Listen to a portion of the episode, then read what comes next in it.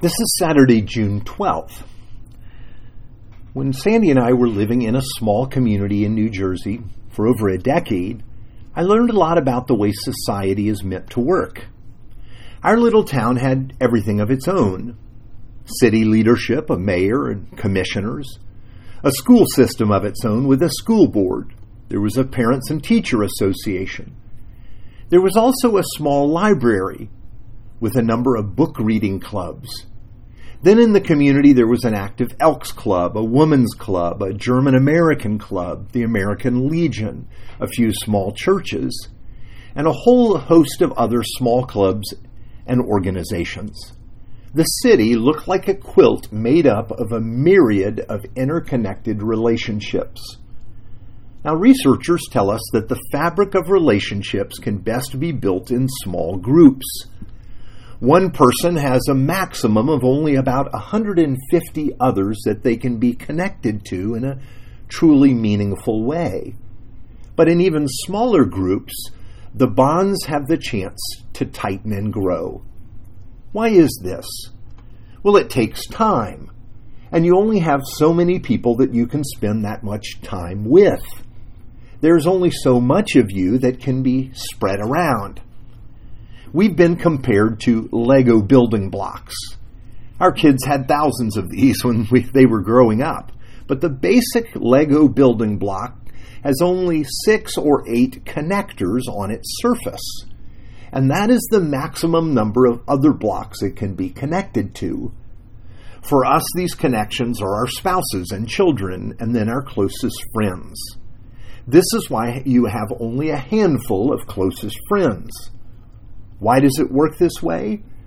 This was God's design. He made us for relationship, and He also put limits on how many and what kind of relationships we can actually manage. We can try to have more, but we'll run up, against a wall of limitations based on time. Now, in Israel, the people were highly were held together by family and also by their tribes. While the book of De- Deuteronomy makes almost no mention of the tribes of Israel, the book of Numbers is filled with discussions of the tribes. Why is this? Well, as they were learning to be free, they needed the power of community, the fabric of relationships to sustain their lives and them as a people. They needed more than the top down leadership of Moses and Aaron. They needed the grassroots connection of families and clans and tribes. Here's our scripture Numbers 34, verse 16 to 21. The Lord spoke to Moses, saying, These are the names of the men who shall divide the land to you for inheritance Eleazar the priest, Joshua son of Nun. And you shall take one chief from every tribe to divide the land for inheritance. And then what follows is a list of those men and the tribes that they serve. Now, they gained membership in a tribe through birth and by blood. But the tribes of our lives are chosen for social connection, maybe because of the values we share, or we have interests in common. You find a book club, or you connect with others in your age bracket you find people who might like to read science fiction. Or you join a walking group that gets together every week. Or you plug into a service organization and you regularly meet to serve in the city. You, you get the idea. These small groups are where life happens and are critical to the health of communities because this is where we grow close we form strong bonds that support one another in times of stress. Now, this is an underlying teaching of the book of Numbers. We need to share life in a tribe and a clan and a family. This is where we learn about life and we share in it together. This is also why we form community groups at Granada why people meet for discipleship and learning, why there are serving teams.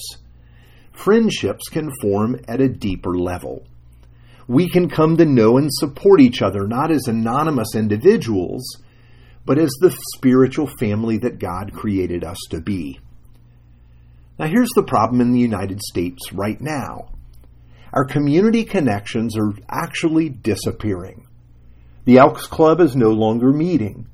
The Kiwanis Club has had declining membership. And Americans are more isolated and alone than, we, than since the t- time we began gathering these statistics and studying community involvement. We used to have bowling leagues that met each week, gathering people together for fun and friendship. But now people are literally bowling alone. The fabric of community has been unraveling for decades, and there doesn't seem to be any letting up. Indeed, the opposite seems to be happening. Movements that divide us are springing up and keeping us apart, further isolating us.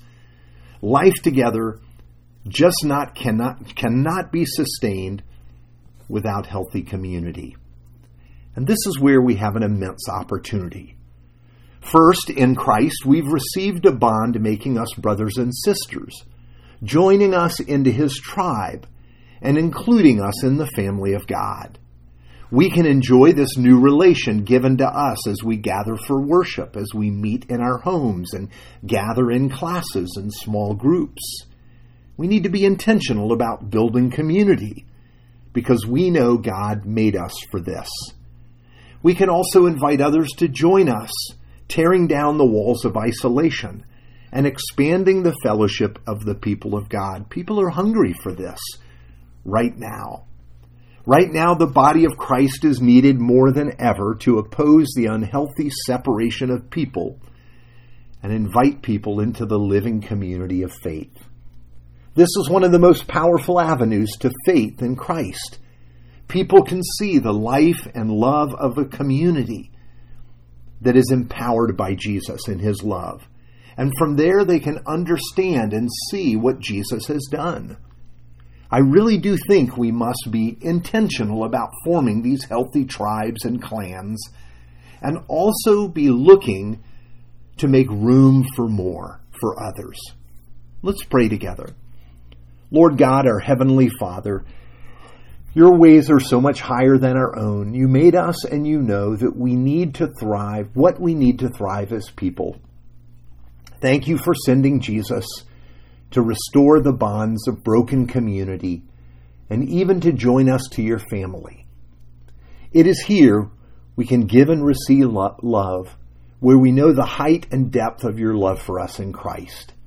Teach us how to weave others into the life of community rather than to be involved in tearing the fabric of our life together.